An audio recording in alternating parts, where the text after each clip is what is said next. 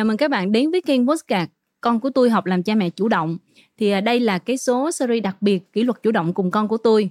À, Chúng ta đã cùng nhau đi qua rất là nhiều cái số webinar và postcard. Thì hôm nay là tập kết thúc của cái chuỗi postcard đặc biệt này. Và khách mời ngày hôm nay của chúng ta là anh Ngô Minh Uy. Anh Ngô Minh Uy là chuyên viên tham vấn tâm lý Cũng như là một người có rất là nhiều kinh nghiệm trong vấn đề đào tạo kỷ luật cho cha mẹ thì hy chắc chắn là chúng ta sẽ có được những cái chia sẻ rất là thú vị của Nui về cái góc nhìn về kỷ luật trong cái tập postcard cuối cùng của ngày hôm nay. Um, đầu tiên thì xin mời anh Uy có đôi lời giới thiệu với lại các cha mẹ trong cộng đồng cha mẹ chủ động của con của tôi về bản thân anh Uy. À, xin chào, chào chị, à, chào các à, à, anh chị. À, tôi cũng là một người cha. À, hiện tại thì tôi có hai đứa trẻ rất là nhỏ, à, gần 3 tuổi và gần 5 tuổi à, trước đó tôi cũng có một vài đứa trẻ lớn. À, thật ra thì tôi làm tham vấn à, trong một khoảng thời gian khá là dài à, mấy chục năm. À, thì trong cái quá trình làm một cái phần mà tôi sẽ tôi có thể gặp đi gặp lại á, là cái chuyện cha mẹ à, gặp căng thẳng với con cái rồi nó kéo theo những cái mâu thuẫn của hai vợ chồng bởi vì liên quan đến một đứa con. Hoặc là người ta cảm thấy đuối sức khi mà đứa con của mình đột nhiên nó trở nên nổi loạn vân vân. Thì um, bắt đầu có thể nó bắt đầu từ cái điểm đó mà tôi bận tâm nhiều hơn đến vấn đề cha mẹ. Và trong khoảng vài năm gần đây thì à, có thể là tôi tập trung rất là nhiều. À, hiện tại ví dụ như khi tôi làm ở trong một cái trường học đó, thì tôi cũng thường xuyên là gặp phải những cái bận tâm của cha mẹ về con của họ ở trường học. Và có vẻ như là cha mẹ cảm thấy đứa con của mình nó không có nghe theo ý của mình nó không có thuận theo ý của mình. Và tôi nghĩ rắc rối nó sẽ nằm ở đó rất là nhiều à, cảm ơn à, chi và con của tôi à, đã à, đã đã rủ rê tôi đến đây ngày hôm nay và để gặp gỡ các anh chị rất là cảm ơn lời giới thiệu của anh Uy ạ. À. Thì à, như các bạn cũng thấy á, với một cái bề dài kinh nghiệm của anh Uy cả về việc tham vấn tâm lý lẫn là làm trong trường học, à, giải quyết những vấn đề giữa cha mẹ và con cái, những cái mâu thuẫn trong gia đình thì chắc chắn là anh Uy sẽ cho chúng ta những góc nhìn rất là thú vị à, chúng ta cũng đã cùng nhau đi qua rất là nhiều số của cái chuỗi series này. Và chúng ta đã được nghe những nhà chuyên môn nói về là kỷ luật là như thế nào hành vi của con cái là như thế nào cha mẹ với con cái nên có mối quan hệ như thế nào trong gia đình. Thì ngày hôm nay chúng ta sẽ hỏi là anh uy một cái định nghĩa tóm tắt ngắn gọn để mà chúng ta có thể nhớ bài được nha. Anh uy kỷ luật đúng cách đó hiểu một cách ngắn gọn thì nó sẽ như thế nào anh uy À, khó đó hả? Khó khó để có thể ờ, để để gọi là ừ, mình nói cái gì đó mà gọi là đúng. Bởi vì có nhiều người sẽ nói là không đó là quan điểm của tôi thôi. À, nhưng mà thì tôi cũng sẽ nỗ lực. Vì nó có à, nó có cái gọi là đúng và cái gọi là không đúng. À, tất cả các cách thức khác nhau người ta tiếp cận mà việc giáo dục con cái nó đều là chỉ là cái cách để họ triển khai thôi. Thì tất cả các phương pháp nó chỉ là cái cách triển khai. Thì cách triển khai thì có thể khác nhau ví dụ như là theo kiểu do thái theo kiểu nhật bản theo kiểu uh, mỹ ờ, theo kiểu gì cũng được thì đó là cái cách thức họ triển khai thôi.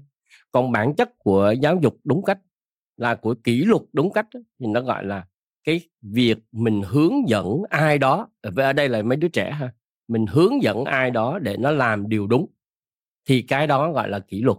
Thì có thể một số người người ta gọi đó là kỷ luật tích cực bởi vì để người ta muốn nhấn mạnh cái chữ tích cực bởi vì rất là nhiều người người ta làm những cái uh, uh, những cái việc giáo dục con cái nó không có nó nó tệ nó tiêu cực. Một số người thì người ta có thể dùng chữ là ví dụ như là uh, giáo dục tỉnh thức uh, một số từ khác nhưng mà nó đều diễn đạt một thứ thôi tức là chúng ta hướng dẫn cái người được giáo dục để họ làm điều đúng. Thì thật ra nó nó khó nó khó ở chỗ này. Làm thế nào để biết là thế nào là điều đúng? Bây giờ tôi nghĩ tất cả những bạn uh, những anh chị nào mà học về tâm lý hoặc là chuyện ừ, các bài giảng về tâm lý mình có thể đối diện với cái khó khăn này người ta hỏi là ủa vậy thì tôi muốn con cái nó làm tốt tôi muốn nó học ngành này tôi muốn nó học ngành kia thì đó là điều đúng mà. Nhưng mà khó hả? Tại vì là bản chất của một hành vi tốt một hành vi khỏe đó là nó mang lại lợi ích hoặc là nó không có được gây hại cho yeah. cái bản thân đứa trẻ đó và cho người xung quanh. Yeah. như vậy là mình phải tính cả hai. Ví dụ như bây giờ cha mẹ muốn đứa trẻ theo ý của cha mẹ thì mình xem đứa trẻ nó có bị tổn thương không? Có thể à, đứa trẻ nó bị cưỡng ép à, nó phải thay đổi nó phải bị leo lái thì cái đó là nó không thể nào nói nó hạnh phúc được. Cho nên nó đúng ở phía cha mẹ nhưng mà nó sai với đứa con. Thế nên ví dụ như đứa con nó muốn tham gia vào một cái hoạt động nào đó mà theo ý thích của nó thì hỏi nó có gây hại cho cha mẹ không? Thì đây là một cái điểm rất là tinh tế. Bởi cha mẹ nói là tôi buồn. Tôi buồn có nghĩa là nó gây tổn hại cho tôi không? À. vì cái đó tôi nghĩ là theo kiểu Adler mình phải hiểu là gì buồn vui là tự thân anh chị chứ không phải do con nó gây ra. Tại vì nó theo con đường của nó. Mà nó làm cho anh chị buồn thì anh chị phải tự xử lý cái chuyện buồn đó thôi.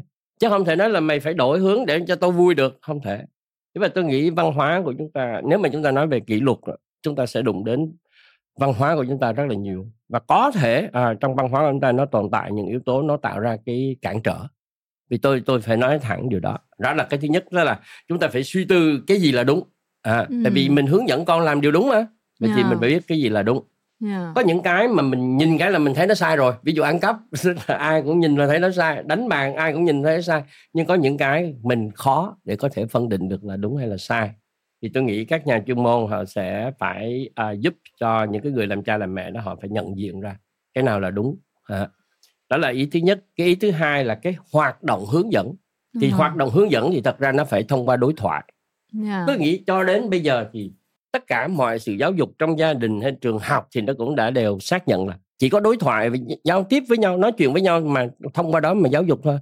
Cho nên ví dụ như cha mẹ Việt Nam à, bắt ép con cái nè cha mẹ Việt Nam nói một chiều nè à, rồi cứ à, cứ dùng quyền lực của mình thì cái cách đó nó có thể là nó không có đúng. Một cái hướng dẫn đúng nó phải được triển khai bằng đối thoại à, với cái sự tôn trọng và dựa vào tiềm năng của đứa trẻ. À, yeah. thì cái đó nó mới là đúng. Cho nên yeah. cái định nghĩa thì tôi thấy đơn giản đúng không? Nhưng mà nó phức tạp. Yeah. rất là cảm ơn câu trả lời của anh uy ạ. Như vậy là anh uy đã cho chúng ta một cái nhìn rất là xúc tích đó là kỷ luật đúng cách đó kỷ luật đầu tiên là chúng ta hướng dẫn một cái người được giáo dục làm cái hành vi đúng. Và nhưng mà ở đây thì chúng ta cần là phải nghĩ đến hai cái. Một là cái hành vi đúng là như thế nào thì được gọi là hành vi đúng. Thì anh uy đã hướng dẫn chúng ta đó là hành vi đúng là cái hành vi mà nó không gây hại cho bản thân mình và những người xung quanh à, đó cũng một chiều suy nghĩ. Và cái hai nữa là anh anh uy đưa ra một cái gợi ý là cái cách mà chúng ta hướng dẫn hướng dẫn một người khác làm hành vi đúng thì cái cách mà chúng ta hướng dẫn nó cũng rất là quan trọng. Và cái hướng dẫn ở đây là anh uy nói là chúng ta phải đối thoại đối thoại là một phần quan trọng với cha mẹ và con cái. Như vậy thì em lại xin phép hỏi anh uy là có nhiều cha mẹ họ nói là nếu mà như vậy thì tôi chỉ chọn cái cách là tôi làm bạn với con thôi tôi ừ. đối thoại và tôi kết nối. Tôi có một cái mối quan hệ chất lượng với con thôi. Rồi tự con tôi nó sẽ có ý thức tự thân của nó để mà nó biết cái gì tốt xấu trong cuộc đời đó nó làm. Chứ cần gì mà đến cái chuyện mà kỷ luật rồi nguyên tắc rồi này nọ. À, đúng có làm phức tạp lắm không? Tôi nghĩ cách nào cũng được. Nếu mà mình nói là mình làm bạn với con với với cái mục tiêu là xây dựng cái mối quan hệ. Tại vì cái đó à, rất là nhiều nhà khoa học mà về vấn đề giáo dục con cái họ nhấn mạnh cái trọng tâm không phải là bạn dạy cái gì mà trọng tâm là bạn xây dựng một mối quan hệ mà cái đó uh, cái mối quan hệ đó nó được dùng nhiều lắm rất là nhiều lý thuyết họ dùng cái mối cái chữ mối quan hệ đó. Intimacy relationship là một mối quan hệ thân tình. Thân nghĩa là gì? Hai người có thể tin tưởng vào nhau. À, đứa con nó về nó có thể nói mọi sự nó nói kể cả cái chuyện nó xấu lẫn cái chuyện nó tốt nó đều nói được. Và cái người cha mẹ đó đón nhận xác nhận những cái điều mà nó nói. Yeah. chứ không có bẻ lái không có không có chê bai hoặc là không có chỉnh sửa gì hết thì như vậy mới được tôi nghĩ tất cả những cái này á ở Việt Nam bây giờ tôi nghĩ là tất cả chúng ta đều có thể sở hữu một cuốn sách có tên là à, gì đó nói sao cho trẻ nghe nghe sao cho trẻ nói đó. Cuốn sách đó rất là đơn giản rất là mỏng và nó chỉ dẫn rất là chi tiết. À, thì tôi nghĩ là bất kỳ ai cũng có thể mua cuốn sách đó và đọc cái cuốn sách đó để mình thấy rằng có những cái thứ mà mình làm đó liên quan đến cái chuyện xây dựng mối quan hệ. À, một thì vậy thì chúng ta gọi là chúng ta làm bạn với con rồi con tin tưởng vào mình và nó phát triển thì con tôi thấy là tốt chỉ có một vấn đề thôi là có khi có nhiều người là làm bạn thiệt oh. à, chúng ta bạn. nói là chúng ta làm bạn với con nhưng mà chúng ta không có làm bạn với con thiệt đừng oh. có làm bạn với con thiệt bởi vì oh. mình là cha mẹ mình không phải bạn mình là cha mẹ nhưng cái tính chất á, tính chất của mối quan hệ là nó đầy đủ sự tin tưởng đầy đủ sự thoải mái đầy đủ sự an toàn như yeah. ở trong tình bạn yeah. à, chứ không phải là tình bạn một số cha mẹ tôi thấy là thậm chí là xưng hô nhau thì họ muốn giống như là bạn với con đó ê hôm nay đi chơi đâu đi? Nó bị trật cái chức năng đó. Yeah. Ừ, mình gọi à, tên thì ok. Như vậy là anh anh uy cho chúng ta một cái gợi ý rất là hay đó là chúng ta làm bạn với con chúng ta xây dựng một cái mối quan hệ thân tình tin tưởng với con. Nhưng mà anh uy là nó là làm bạn này mà không phải là làm bạn thiệt tức là nó tin tưởng thân tình giống như một cái tình bạn để chia sẻ. Nhưng mà không phải làm bạn thiệt. Tại sao là không phải làm bạn thiệt? Nơi như vậy là nó còn cái gì nữa? cái, cái chức năng á hai hai cái đối tượng á tại vì đứa trẻ nó luôn phải có cảm giác là nó phải cậy dựa vào cha mẹ. À. tức là một cách nào đó một cách tự nhiên thì đứa trẻ nó luôn thấy là nó phải có cái nơi để nó tựa vào. Thì chúng ta phải là cái người đủ à, sự mạnh mẽ đủ sự can đảm đủ sự gương mẫu để đứa con nó cần thông tin là nó sẽ tới với mình nó cần sự giúp đỡ là nó tới với mình. À cho nên chúng ta gọi là như bạn. Thì à. như bạn chứ đừng có nói là là bạn. Nó không nên. Vâng tức là mối quan hệ với cha mẹ và con cái nó là một cái sự thân tình tin cậy như là một người bạn nhưng mà nó không phải là một cái tình bạn thực sự như là tình bạn đồng trang lứa. Đúng rồi, mà đúng cha rồi. mẹ và con cái nó còn phải làm cha mẹ phải là một cái nơi cậy dựa cho con cái. Ừ. bởi vì cha mẹ là một cái người lớn hơn một cái người sẽ hướng dẫn cho con. Như vậy là cái tình bạn của cha mẹ nó có cái chữ hướng dẫn trong cái này nữa đúng, đúng rồi đúng rồi chứ mà mình phải hiểu cái cái hướng dẫn của cha mẹ nó không phải theo kiểu lớp lan trong trường học. Vì trong trường học là nó có bài học nó có tiết học rồi nó có cái chủ đích là bữa hôm nay học cái gì bữa hôm sau học cái, cái gì. Nhưng mà cha mẹ giáo dục con cái không phải như vậy. Cha mẹ không có lên lớp. Vì tôi thấy rất là nhiều cha mẹ đó là giống như giống như soạn giáo án luôn á. Hôm nay mẹ sẽ nói với con về chuyện này rồi con phải học cái này con phải nhất yeah. và như vậy nó sẽ làm cho đứa con trở nên căng thẳng cái đứa trẻ khi nó quay về nhà nó phải cảm thấy cái môi trường trong nhà là một cái môi trường mà nó tự do để nó tung hoành nó đúng nghĩa cái chữ tung hoành là nó muốn làm cái gì cũng được. Yeah. và ở đó nó có thể à, nó cảm nhận được à, được chấp nhận nó cảm thấy an toàn nó cảm thấy tự do. Thì cái không khí đó nó mới được. Ví dụ à. ông ông Steinberg um, ông Steinberg là cái người có cuốn 10 nguyên tắc uh, trở nên cha mẹ tốt hơn.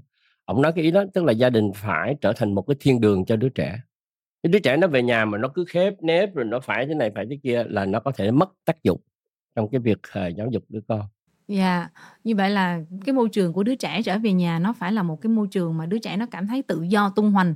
Nó sẽ dẫn đến câu chuyện giống như nhiều người từng hay nói là tại sao nó ở nhà mà mình cảm thấy nó tự do hơn và nó khó khó khó khó bảo hơn, khó nghe lời hơn là ở trên trường đúng không anh? Tại vì là ở nhà nó có một cái sự thân tình giống như vậy. Các bạn biết, tôi thấy trong trong thực tế lẫn có nhiều nghiên cứu nó chỉ ra chuyện đó à, ví dụ trong thực tế tôi cũng giúp một số cha mẹ cái cách để mà giúp cho họ à, cải thiện cái đứa con của mình á, là bằng cách họ rút lui.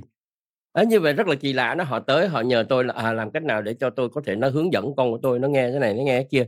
Tôi bảo bây giờ chỉ cách đơn giản chị thỏa thuận với nó xong mà chị lui ra thì chị đừng có thể can thiệp gì hết chị đừng có ừ. tại vì một số anh chị tưởng tượng ở nhà nha ví dụ đứa con nó để cái ly nước tôi lấy ví dụ vậy cái nó cầm nó uống vậy là bị cha mẹ chửi liền Ồ. tại sao chửi? Ai là cầm cái ly kỳ vậy? Cầm là phải cầm cho cái quai người ta thiết kế cái quai là để cầm cái quai không? Đúng nha chứ mày cầm vậy rồi mai mốt mày có bồ rồi mày đến nhà người yêu của mày mày cầm vậy ha và đứa trẻ nó sẽ đối diện với mọi cái sự chi ly á. Yeah. mọi cái thứ chi ly. Nó, yeah. nó ngồi nó gác chân lên nó hay là nó ngồi nó gãi đầu chửi liền. À. tức là có rất là nhiều thứ mà đứa trẻ nó nó cứ bị á nó bị trăm trăm trăm trăm vào đó. Yeah. và cái đó là lỗi giáo dục có vấn đề à, trong trong mọi môi trường luôn á đặc biệt trong môi trường gia đình. Mà nó để trẻ tự do nó muốn cầm sao nó cầm tại vì con người của nó không có trở nên hư hỏng khi nó cầm cái ly không không cầm bao quay. À, nhưng mà bởi vì nhiều cha mẹ à, quá chú tâm. Nếu mà mình đọc á, anh chị có thể đọc cái à, những cái tài liệu mà nó gọi là helicopter parent đó. Yeah, à, yeah, những cha mẹ, mẹ mà theo kiểu trực thăng á à, à, cứ ra ở trên là, là, là đứa con khốn đốn đó dạ, ờ, dạ. Nhưng mà nó nó khó quá nuôi tại vì ừ. anh nói là làm bạn rồi anh nói là nó phải là cha mẹ là một cái điểm tựa cho con nó cậy nhờ ừ. mình hướng dẫn nhưng mà em nghĩ ví dụ như cái việc mà người ta mong muốn là ờ mình hướng dẫn con mình nó cầm đúng nó cũng là một cái phần trong cách người ta muốn là con mình nó sẽ thanh lịch hơn ừ. và nó có gọi là lời ăn tiếng nói nó chỉnh chu hơn thì đó cũng gọi là hướng dẫn chứ còn nếu như mà mình để nó muốn làm gì thì làm thì nó lại là giống như làm bạn thiệt rồi mà làm sao mình cân bằng được điều đó? À, tôi nghĩ nó tất cả những cái đó nó sẽ khó và những cái đứa trẻ nó luôn luôn có một quá trình học những hành vi đúng từ nhỏ. Ừ, ví dụ yeah. Dạ. như từ nhỏ mình nói đứa con nó khi nó ăn nó hay cầm nó bỏ tay vào nó bóc thức ăn đúng không? Thì đến khi nó nó cầm muỗng cầm đũa được rồi thì mình nói là cái này là muỗng và đũa muỗng và đũa dùng để cho việc này và con không có dùng tay. Nhưng mà ví dụ như có một bữa ăn nào đó rất là thích cho mọi người bóc thì cũng tức là nó không có quá nghiêm trọng á yeah, à, yeah. khi nào mà lúc nào nó cũng bóc ăn lúc nào nó cũng bắt ăn thì nó mới có vấn đề yeah. chứ còn thỉnh thoảng đâu đó nó bóc không có vấn đề gì trong chuyện đó à, tức là mình mình nhẹ nhàng hơn á theo kiểu là sao tức là có nhiều cha mẹ họ trở nên quá nghiêm trọng trong mọi thứ chi ly của đứa trẻ và cái đó nó sẽ gây hại dạ, nó không có dạ. ích.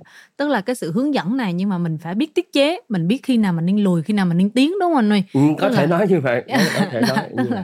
Có lúc thì mình sẽ đến mình hướng dẫn những cái bài học nào đó và mình hiểu là hành vi của con nó sẽ thay đổi một cách từ từ. Còn ừ. có những lúc thì mình nên rút lui rút lui. Anh Nuôi có một cái gợi ý rất là hay đó là đôi khi rút lui là chính là cách mà cha mẹ có thể hướng dẫn con. Mình để ý đặc biệt khi đứa trẻ nó bước vào tuổi vị thành niên á yeah. thì dạ. cái đó là cái mà cần phải ờ, cần phải nó giống như một cái bước chuyển đổi đó mà không phải đứa con nó chuyển đổi đâu cha mẹ chuyển đổi tức là khi đứa con nó nó có một cái hình ảnh trong cái lý thuyết về gia đình đó, vòng tròn yeah. Dạ. của gia đình đó, nó nói khi đứa con nó bước vào tuổi vị thành niên thì cái hình ảnh người cha người mẹ nó giống như là cái người mà sẽ mở cửa cho đứa con đi ra và đợi đứa con về rồi đóng cửa lại tức là cái hình ảnh ờ, ẩn dụ nó kiểu như vậy nghĩa là mình phải cho phép đứa con nó đi ra à, và nếu mà đứa con nó đi ra là mình đâu có thể nào mà mình đi theo nó được yeah. thế là mình phải chấp nhận đó, hồi hộp phải không mở cửa ra rồi mày đi đi nhưng mà 9 giờ về nha con yeah. à, thì tới 9 giờ cái là mình ra mình nó về mình đóng cửa à, nhưng mà nó lớn hết cái tuổi vị thành niên thì cái cửa đó là nó tự mở ra nó oh. muốn đi khi nào nó đi nó muốn về khi nào nó về bởi vì nó có khóa nó tự động nó mở yeah. cái hình ảnh ấn dụ như vậy để mình thấy là khi đứa con nó bước vào tuổi vị thành niên thì mình không còn giám sát một cách quá sát giống như tuổi nhỏ nữa. Mà mình thường á tôi, tôi hay nói là chúng ta phải làm thỏa thuận đó đó là mình với đứa con ngồi xuống thỏa thuận là giờ nào thì chúng ta sẽ đi ngủ giờ nào chúng ta sẽ làm cái gì. Sau khi có cái thỏa thuận đó xong yeah. rồi thì là để cho đứa trẻ nó tự do nó thực hiện. À. chứ khi nào nó quá vi phạm cái thỏa thuận một cách ờ, rõ ràng là thì mình sẽ ngồi lại với nó bàn lại tại sao có cái thỏa thuận mà con vẫn vi phạm. À. yeah như vậy là anh uy đã cho chúng ta những cái gợi ý rất là hay các bạn ạ đó là đầu tiên á, là chúng ta làm bạn nè nhưng mà chúng ta không hẳn hoàn toàn là như bạn nha. Chúng ta làm bạn như là một cái tình bạn tin cậy thôi nhưng mà chúng ta vẫn phải là một cái điểm tựa một cái chỗ cậy nhờ. Và chúng ta đồng thời chúng ta đưa ra hướng dẫn cho con cái. Và mới đây thì mình nghe uy nói đến một cái từ khóa đó đó là thỏa thuận. Tức là để mà có thể hướng dẫn cho con cái là một cái điểm tựa mà là không quan can thiệp quá nhiều để mà có mối quan hệ tin tưởng thì rất là cần một cái thỏa thuận. Vậy thì em muốn đặt câu hỏi với uy là khi nào thì chúng ta bắt đầu có cái bản thỏa thuận này? Ở cái độ tuổi nào thì phù hợp? Thực ra thỏa thuận thì ừ, mình nói là khi là khó để có thể trả lời là tuổi nào thì làm gì mà yeah. tôi dạ. nói cái, cái đó có thể là một cái rắc rối đó và nó cũng có thể là một cơ hội để cho nhiều người người ta bán khoa học á à, họ chỉ là tuổi nào làm cái gì không, không dạ. có chuyện đó không có quy luật đó đương nhiên nó sẽ có một số cái uh, hướng dẫn ví dụ uh, về sự phát triển về ngôn ngữ hay là sự phát triển về đạo đức hành vi đạo đức hay sự phát triển về nhận thức đó thì tất nếu mà một cái người mà họ học về tâm lý trẻ em thì họ sẽ hiểu còn nếu mà cha mẹ bình thường thì tôi nghĩ là ở trên lên Google là có thể ra đó yeah, dạ, ví yeah. dụ như là các giai đoạn à, phát triển nhận thức của Piaget yeah. Dạ. hoặc là Vygotsky chẳng hạn hay là các giai đoạn về phát triển mối quan hệ của Erikson thì tôi nói là chúng ta chỉ có phải học thì chúng ta mới có thể giúp cho con cái của mình thôi chứ bây giờ nó tự động mình không học gì hết nhưng mình nói làm sao tôi làm cho đúng chính mình không học và mình đòi làm đúng nó khó quá nó cũng yeah. Dạ. giống như mình đòi đứa con vậy đó mình không hướng dẫn nó xong ừ. mình đòi nó phải tốt ờ, à, yeah. nó kỳ cục á có một cái sự bất hợp lý á, và chúng yeah. Dạ. ta vẫn dưỡng nuôi cho cái sự bất hợp lý đó yeah. Chứ tôi quay trở lại ví dụ như à, một đứa trẻ ví dụ như con tôi ở nhà nó hai ba tuổi là đã thỏa thuận rồi ờ, nhưng yeah. mà cái tính chất của cái thỏa thuận nó đơn giản à, mà đứa trẻ nó có thể hiểu được à, thì đó ví dụ như là mình thỏa thuận là và mình sẽ nỗ lực để mà mình à, ăn là mình phải dùng muỗng nha. Yeah. à, đồng ý không con? Đồng ý. Đập tay yeah thế à. là nó sẽ giữ thỉnh thoảng thì nó quên. Nó quên thì mình nói là con có nhớ là mình đã thỏa thuận thế nào không? À, thì nó bảo à, con nhớ rồi ăn muỗng. Thì những cái thỏa thuận nó có thể bắt đầu từ bé xíu khi đứa trẻ nó bắt đầu nó hiểu nhưng cái tính chất là nó phải đủ để đứa trẻ nó hiểu. Yeah. có một số cha mẹ có thể họ muốn con nhiều thứ quá ví dụ như nó 3 tuổi và họ muốn nó, nó phải là trưởng thành chứ nó là đàn ông trong nhà mà bây giờ cha nó thì hay đi vắng. Yeah. bây giờ có một mình em mới nói ở nhà thôi. Mà em thấy nó không có trưởng thành vậy mà ủa là con chị ba tuổi mà chị muốn nó trưởng thành là nó trưởng thành sao? Tại vì nó trưởng thành nó phải 18 20 yeah. bây giờ nó 3 tuổi mà chị đòi nó là như người trưởng thành thì làm sao mà được? À, yeah. ví dụ như là nói nó là con mang đồ dơ bỏ vô trong cái máy giặt. Việc rất là đơn giản nhưng mà có những bữa nó không làm mình đòi hỏi một đứa trẻ 4 năm tuổi cái chuyện đó là tôi thấy là hơi quá đáng. À, tức là mình phải hiểu cái tính chất của cái đứa trẻ trong từng lứa tuổi. Nhưng đặc biệt nhấn mạnh là vào vị thành niên thì phải ngồi xuống thỏa thuận đàng hoàng. À, vì yeah. cái đó nó nó tôi thấy nè rất nhiều cha mẹ gặp rắc rối là bởi vì họ không có thỏa thuận. À, mà là họ nói con. Ví dụ như họ nói là giờ này là đọc sách giờ kia là đi ngủ giờ kia thì làm gì đó. Và đứa con nó chống lại yeah. nếu mà làm một cái thỏa thuận là bây giờ nha mẹ hay là ba với con bây giờ chúng ta sẽ làm cái thỏa thuận về giờ giấc à, thì giờ nào thì con muốn con, con thấy thoải mái để con thức dậy rồi sau khi thức dậy thì con làm gì chẳng hạn và yeah. mình cân chỉnh với nhau tại vì nó có thể có một số cái đề nghị của đứa trẻ nó không phù hợp nó không phù hợp là nó có những cái à, hệ quả cho vấn đề sức khỏe của hệ quả tiêu cực yeah, cho những yeah. vấn đề về sức khỏe hay là về vấn đề học tập của nó chẳng hạn thì mình trao đổi với nó mình nói chuyện qua lại thậm chí mình có thể trưng ra chứng cứ khoa học cho nó thấy. À, là người ta nghiên cứu người ta nói như thế này người ta nghiên cứu người ta nói như thế khác để mà điều chỉnh. Tôi lấy ví dụ à, tôi uh, trong năm vừa rồi tôi nghĩ là tôi giúp khoảng bốn năm gia đình đó, mà về cái chuyện là điều chỉnh cái lịch của đứa trẻ đó. Tại vì nếu mà không có điều chỉnh đó, là hầu như đứa trẻ nó ở trên điện thoại thông minh. Yeah. à, và ừ. chúng ta biết rồi nếu mà dùng điện thoại thông minh nhiều là người mình nó ngu đi đó. Thế thì ví dụ như bây giờ đó người ta nghiên cứu người ta thấy nếu mà ngoài cái chuyện sử dụng các phương tiện công nghệ cho việc học ra mà nếu mà dùng để chơi để coi này coi kia mà hai ba tiếng đồng hồ một ngày nếu mà 3 tiếng đồng hồ một ngày là có thể có nguy cơ ừ. như vậy thì mình phải điều chỉnh là điều chỉnh cái gì không phải là yêu cầu nó giảm cái giờ chơi trên điện thoại mà yêu cầu nó phải có một cái giờ thể dục ra mồ hôi yeah. yêu cầu nó phải có 7 giờ hoặc 8 giờ ngủ đúng oh, yeah. yêu cầu nó phải có một cái uh, dành thời gian để ăn uống và vệ sinh yeah. à, còn lại thì còn bao nhiêu thì dành cho việc chơi yeah. tại vì rất là nhiều người hỏi chú tâm đến chuyện là con phải giảm chơi xuống thế thì ừ. cái giờ mà đứa trẻ nó giảm dùng điện thoại cái nó nằm nó đâu biết làm gì đâu uh, yeah. à, thì uh. nó phải biết là từ đó giờ đó đến giờ đó là nó tập thể dục và tập thể dục là phải ra mồ hôi yeah. thì cái đó nó là liên quan đến một chuyện khác nên bây nhiều người nói tập thể dục thấy nó mệt hơn nó chả thấy khỏe chỗ nào hết tập thể dục thì thấy nó mệt hơn nhưng mà đứa trẻ nó phải được hướng dẫn để nó biết rằng cái việc mệt hơn đó sau ừ. cái mệt hơn đó thì cơ thể nó sẽ à, yeah. tốt hơn yeah. À, thì tôi nghĩ là như vậy đó khi mà con nó đến tuổi bình niên là phải ngồi xuống nói chuyện với con yeah. để có một cái thỏa thuận Dạ, yeah. à, như vậy là gợi ý của anh Uy á, là cái thỏa thuận này chúng ta không có độ tuổi để bắt đầu mà nó sẽ là linh hoạt và tùy thuộc theo cha mẹ và cha mẹ phải luôn là cái người học và hiểu về con của mình thì mình mới có thể đưa ra được cái thỏa thuận. Và thỏa thuận nó sẽ đi từ đơn giản cho đến phức tạp. Có thể đối với độ tuổi nhỏ thì nó chỉ là những cái thỏa thuận đơn giản như là con dùng muỗng con ăn nè con bỏ đồ vô đúng trong cái chỗ đồ dơ vô đúng chỗ nè. Rồi sau đó khi mà lớn dần lên thì chúng ta phải có những cái thỏa thuận. Và anh uy cũng đã có một cái gợi ý rất là chi tiết là cái thỏa thuận này nó không mang ý nghĩa là chúng ta sẽ thỏa hiệp.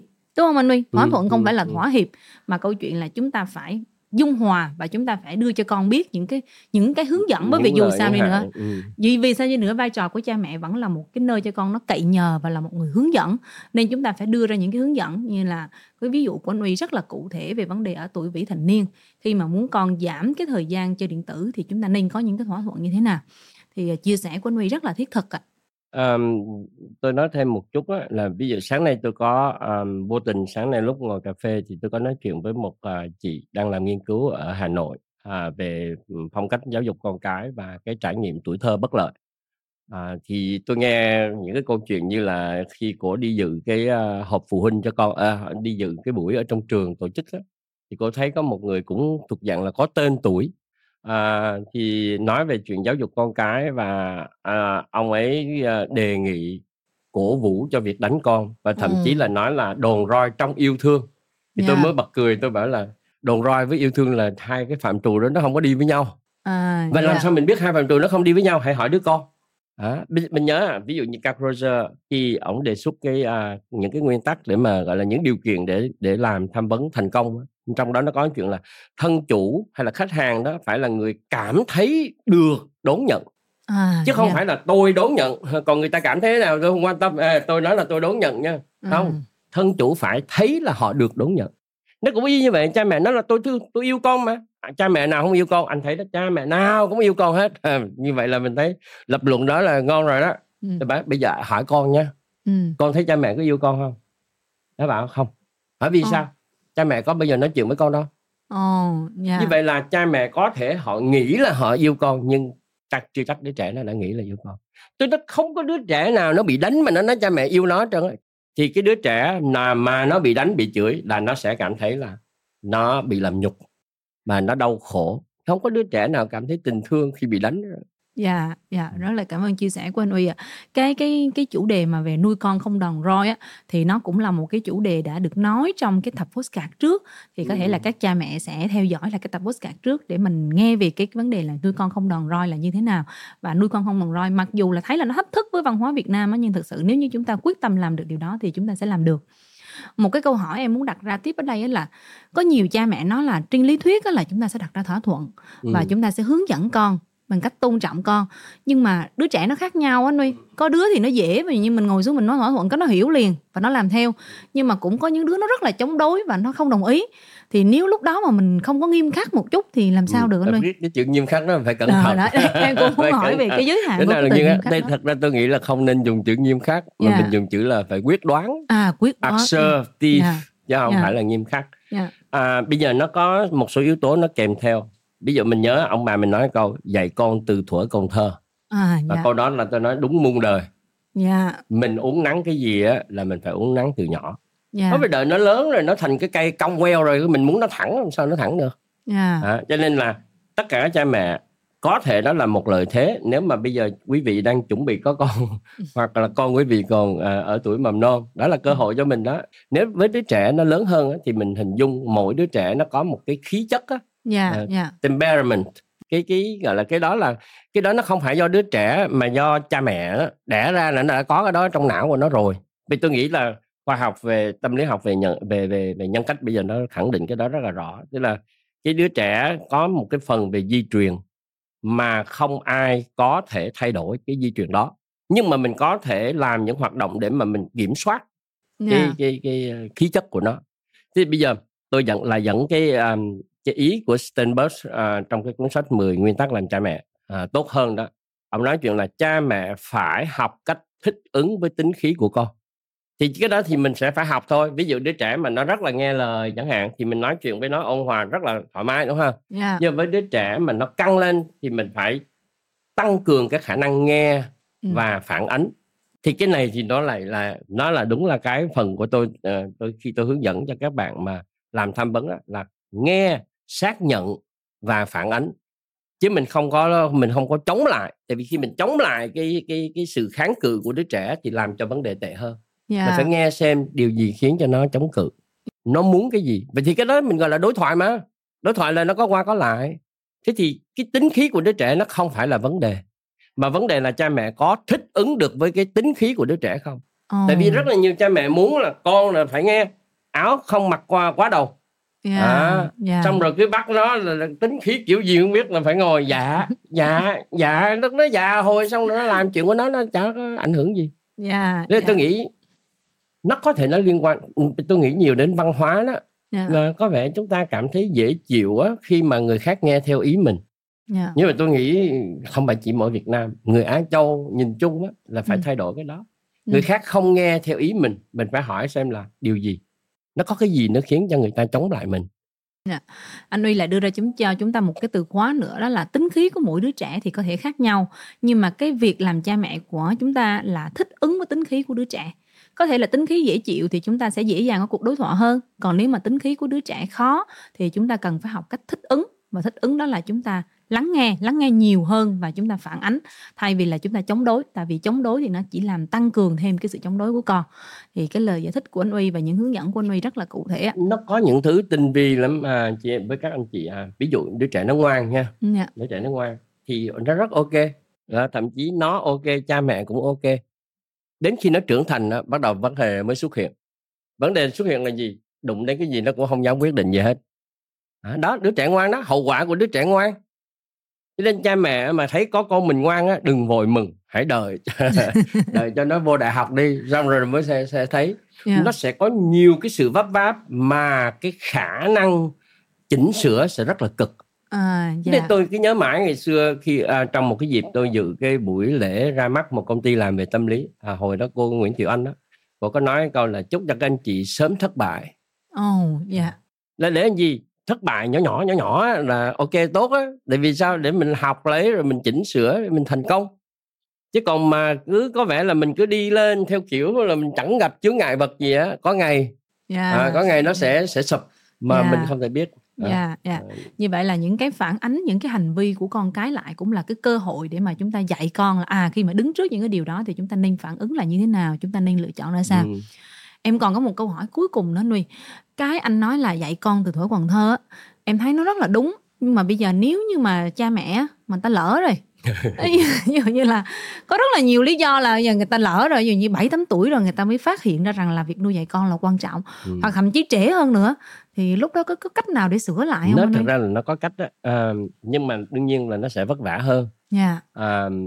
À, thường á là tôi lấy ví dụ ví dụ như những cái người mà họ tìm đến tôi để họ trao đổi về cái chuyện thiết lập mà kỷ luật trên con cái chẳng hạn thì đó là dạng thứ nhất à, mình có thể à, đi tham khảo ý kiến hoặc là đi tham vấn uh, bởi một cái chuyên gia nào đó ừ. ha thì họ mình tới mình sẽ cùng với chuyên gia tìm hiểu toàn bộ cái bối cảnh rồi vân vân vân rồi mới đề xuất xem là mình sẽ làm cái gì yeah. Dạ. đó là về về chiến lược về kỹ thuật ừ. hoặc là mình có thể dự một số cái lớp mà yeah. Người ta nói về giáo dục con cái đương nhiên là lớp là phải phải đạt chuẩn nha chứ còn ở bối cảnh của Việt Nam mà dễ bị lẫn lộn lắm à. yeah, dạ, yeah. rồi ok nhưng cái đó chỉ là phần đầu thôi yeah. cái phần tiếp theo là cha mẹ phải thực hiện nó thì cha mẹ không thể nào trông đợi là một đứa trẻ nó đang như thế này mình muốn đổi cái hành vi sai nhưng mà hành vi á, mà muốn đổi là phải là hành vi sai nhé chứ không phải là muốn đổi theo ý của mình không phải tức là nếu mà mình thấy con nó có những cái hành vi sai trái một yeah. cách nghiêm trọng ví dụ như là nó nó rất là hay thức khuya nó ở phòng riêng và nó thức đến 12 giờ đêm 1 giờ sáng một đứa trẻ học cấp 2 cấp 3 Yeah. mà như vậy là có thể là nó có hại cho sức khỏe của nó rồi buổi buổi, buổi sáng là 6 giờ nó dậy ừ. nếu mà 12 giờ đêm nó ngủ là thật ra nó ngủ có 6 tiếng đồng hồ thôi buổi yeah. trưa cho một tiếng nữa là 7 tiếng thì tuổi đó vẫn chưa được yeah. tuổi đó phải là 8 tiếng yeah. à, à, thì à, nếu nếu như mà mà mình gặp khó trong cái chuyện đó thì mình phải tìm kiếm một cái cơ sở khoa học yeah. để hiểu là thế nào là một cái hành vi đúng và hành vi mà mình muốn đổi đứa con là gì yeah. và thứ hai là mình phải làm cái chuyện đó thì mình phải thỏa thuận với đứa con là bây giờ đó trong thời gian tới trong bao lâu nữa mẹ muốn con phải đổi cái hành vi này yeah. và để đổi hành vi này thì có một số thay đổi abcd con thấy thế nào à, nếu đứa trẻ nó là không con không muốn đổi gì hết thì phải đối thoại phải yeah. nói qua nói lại cho nó cho đến cái ngày mà nó phải chấp nhận rằng nó phải đổi bởi vì có lý do hợp lý yeah. à, thì ừ. tôi nói à, khi mà tôi đọc cái khảo sát toàn cầu về cái niềm tin vào khoa học á yeah. thì tôi thấy khá là buồn à, tại vì cái cái cái khu vực Đông Nam Á này nè tức là nó có Việt Nam nó không có nói từng nước nhưng mà khu vực Đông Nam Á nó cái tỷ lệ mà người ta rất tin vào khoa học á là yeah. chỉ có 14% thôi À, yeah. Cho nên mình thấy là xã hội người ta vẫn nói cái này khoa học cái kia khoa học dân chúng có biết đâu thì nghe nó nói là khoa học thì mình nghĩ nó là khoa học thôi chứ mình yeah. không có biết tiêu chuẩn thế nào là một khoa học thì tôi trong chuyện giáo dục con cái chúng ta nếu mà chúng ta học phương pháp này phương pháp kia phương pháp nọ thì tôi nhắc lại ngay từ đầu tôi nói đó chỉ là cách triển khai yeah. còn cái bản chất của vấn đề là phải là khoa học yeah. về tâm lý và giáo dục họ nói giáo dục con cái nghĩa là như thế nào để đạt được điều gì bởi vì nhiều cha mẹ nó thậm chí hỏi là mục tiêu của anh chị để giáo dục con gái là gì họ không đâu biết nhiều khi bây giờ ngồi tôi, hay hỏi là mục tiêu của anh chị giáo dục con gái là để làm gì họ sững sờ đó nhé có nhiều yeah. người đó họ không biết yeah. vì mục tiêu giáo dục con cái là làm cho đứa trẻ nó trưởng thành. Chứ có phải mục tiêu giáo dục con cái là làm cho tôi thấy thoải mái đâu tôi hạnh phúc đâu không có. Mục tiêu giáo dục ai thì là phải vì người đó. Yeah. Thì tôi nói là nội cái đó thôi là đã thấy ờ, rất là nhiều người sẽ, sẽ gặp trở ngại rồi. Yeah. Nên tôi quay trở lại muốn thay đổi hành vi thì thường là phải tìm hành vi thay thế. Tức là cái hành vi mình muốn thay đổi phải là hành vi xấu. Rồi mình muốn thay đổi một cái hành vi thì mình phải thay cho cái hành vi xấu đó là hành vi tốt hành vi tốt đó là cụ thể là cái gì à, rồi mình mới à, thiết lập một cái à, những cái điều khoản để mà đo lường đánh giá này kia nói chuyện với đứa con yeah. Dạ. đặt kỳ vọng vào chuyện đó yeah. Dạ. thì chúng ta lại đụng đến chuyện nữa là kỳ vọng đúng không yeah. Dạ, chúng ta phải có kỳ vọng với con cái nhưng yeah. cái kỳ vọng nó phải là thực tế chứ uh, không phải là một yeah. cái kỳ vọng giữa trời giữa đất ảo tưởng thì nó sai nên uh, cái chủ đề này mà tôi nói là nếu mà chúng ta là con của tôi mà triển khai làm thì nó nhiều thứ nhiều dạ. thứ nữa. Dạ. như vậy là tóm lại là bây giờ là chúng ta mặc dù là đứa trẻ của chúng ta nó đã lớn chúng ta đã không có dạy nó ngay từ đầu chúng ta đã bỏ mà lỡ mất mất cái giai đoạn gì đó. Nhưng mà tuy nhiên chúng ta luôn có cách để sửa lại điều đó như anh uy đã gợi ý. Cái vấn đề quan trọng ở đây là chúng ta phải thực hiện. Ngoài cái việc mà chúng ta được cung cấp những thông tin đúng có chuyên gia tham vấn hay là à, có những khóa học hay là ví dụ như con của tôi là một cái nơi mà các bạn có thể đến đọc những cái kiến thức hoặc là nghe những cái nội dung mà chúng ta đã chia sẻ với nhau trong những cái số podcast rất là đặc biệt này. Nhưng cái vấn đề còn lại là ở các bạn các bạn phải thực hiện đúng không anh uy? Đúng rồi đúng rồi. Và cái câu chuyện thực hiện này nó không thể nào là ngày một ngày hai được ừ. không phải ừ. là mình ngồi xuống cái là con mình thay đổi hành vi mà nó là một cái quá trình và nó là cái sự thay đổi của cha mẹ nữa rồi mới phản ánh lên con cái dạ yeah. à, à, nếu mà có một cái lời cuối cùng muốn gửi đến các cha mẹ nhắn nhủ các cha mẹ là cái tầm quan trọng của cái vấn đề là tại sao chúng ta phải hiểu về cái kỷ luật đúng cách tại sao chúng ta phải hiểu về cái mục tiêu nuôi dạy con cái của chúng ta là gì thì anh nuôi sẽ nhắn nhủ gì rất là thú vị là bởi vì về này khi tôi nghe tôi tiếp xúc với nhiều người và tôi nghe người ta nói đến kỷ luật là người ta nghĩ đến trừng phạt. Ồ oh, dạ. Vì cái đó là tôi nghĩ cái đầu tiên mình phải bỏ vì kỷ luật là hướng dẫn chứ không phải kỷ luật là trừng phạt. Thậm chí khen hay phạt cũng phải bỏ. Nhưng mà mình phải đổi đó thay vì khen thì mình phải tìm từ ngữ để mình khích lệ. À, khích ví dụ lệ. như con cái nó mình thấy nó làm cái gì đó giỏi quá mình nói trời con thông minh con số 1 tất cả những cái lời đó là vô ích yeah. nó không giúp cho đứa trẻ. Và thậm chí nghiên cứu bây giờ nó cho thấy còn gây hại. Yeah. bởi vì đứa trẻ nó nó thông minh thì nó phải là làm đúng. Làm đúng nghĩa là thông minh. Và sau này á nó không dám làm cái mới. Bởi vì làm cái mới là trật ra khỏi cái phạm vi an toàn của nó là nó không làm. Bởi vì nếu mà nó làm cái mới nó sợ sai. Mà sai thì là ngu. À, cho nên là nó phải làm đúng. Bởi vì đúng nghĩa là thông minh. Yeah. à, đúng có nghĩa là khô yeah. à, và nó bị lệ thuộc vào có khi cái lời khen ngợi của mình nó sẽ gây hại cho đứa con của mình nên mình phải chuyển đổi ha thì khoa học nó có đề xuất những cái chuyện chuyển đổi vì thay vì mình khen thì mình khích lệ mà mẹ thấy con đã rất là cố gắng mẹ thấy con rất là tập trung à, rồi con đã tìm cái này tìm cái kia và con đã xử lý được cái cái cái tình huống này rất là rất là thú vị yeah, à, yeah. như vậy nó là lời khích lệ thứ hai là không có phạt yeah. nhưng mà mình phải giúp cho đứa con nó phải nhận lấy cái hệ quả à, nhận lấy chứ không quả. phải phạt yeah. tức là nó đã làm cái này thì đương nhiên nó sẽ kéo theo cái hệ quả nó yeah. đã không ăn thì đương nhiên nó sẽ đói yeah. nó đã không mặc áo lạnh thì đương nhiên nó sẽ lạnh nếu nó ra trời lạnh vậy thôi yeah. mình không có gọi là trừng phạt nó là nó không ăn cái mình cấm nó không được xem tivi không phải yeah. cái chuyện nó không liên quan nó không ăn thì từ bây giờ cho đến bữa tiếp theo nó sẽ không được ăn cái gì hết yeah, à. yeah. tức là thay vì mình dùng chữ phạt thì mình phải chuyển đổi thành là tìm kiếm một cái hệ quả yeah. mà cái mà trong những anh chị làm về giáo dục con cái hay nói là hệ quả hợp lý đó cho nên gọi là một lời nhắn nhủ ấy, thì tôi um, tôi nghĩ điều mà tôi muốn nói với cha mẹ Việt Nam là mình uh, phải chuyển đổi trong cái nhận thức của mình từ những cái khái niệm mình phải hiểu rõ những khái niệm đó rồi bắt đầu mình mới có cơ hội để mình tiếp cận với các thông tin khoa học à, và mình thay đổi với con cái thật, thật ra nếu mà ai nói là giáo dục con cái là nhẹ nhàng thì là hơi vô lý phải không nhưng mà nó không có phải là cái thứ gì đó tệ hại à, yeah. giáo dục con cái nó có niềm vui yeah. Yeah. Ừ. Như vậy là ngày hôm nay anh Uy đã cho ta chúng ta những cái từ khóa để mà chúng ta có thể thay đổi nè. Thứ nhất đó là kỷ luật không phải là trừng phạt mà kỷ luật là một sự hướng dẫn và kỷ luật có nghĩa là chúng ta hướng dẫn con để mà con có những cái hành vi tốt và hành vi tốt là như thế nào hướng dẫn là như thế nào, thì anh Huy cũng đã có giải thích. Và anh Huy cũng nói thêm về một cái vấn đề là chúng ta tạo mối quan hệ với con, chúng ta làm bạn với con, nhưng mà chúng ta chỉ như bạn thôi, chúng ta phải là người bạn thật sự nha các cha mẹ. Chúng ta không phải là giống như là người bạn đồng trang lứa, mà nó vẫn phải có một cái sự cậy nhờ và hướng dẫn. Anh Huy cũng đã nói về vấn đề là à chúng ta có những cái thỏa thuận thỏa thuận chứ không phải là thỏa hiệp. Chúng ta không khen hay phạt, mà đó là chúng ta khích lệ và chúng ta có những cái hệ quả hợp lý. Và dù ở cái độ tuổi nào đi nữa, thì cha mẹ vẫn có thể kỷ luật con vẫn có thể hướng dẫn con những cái hành vi đúng phù hợp với cái độ tuổi của con. Nói trễ thì nó cũng sẽ là trễ nhưng mà chúng ta bắt đầu thì còn hơn là không. Và cái vấn đề của cha mẹ đó là chúng ta cùng bắt tay vào thực hiện. À, xin chào tất cả các bạn và hẹn gặp lại các bạn ở những cái chuỗi series podcast tiếp theo của con của tôi.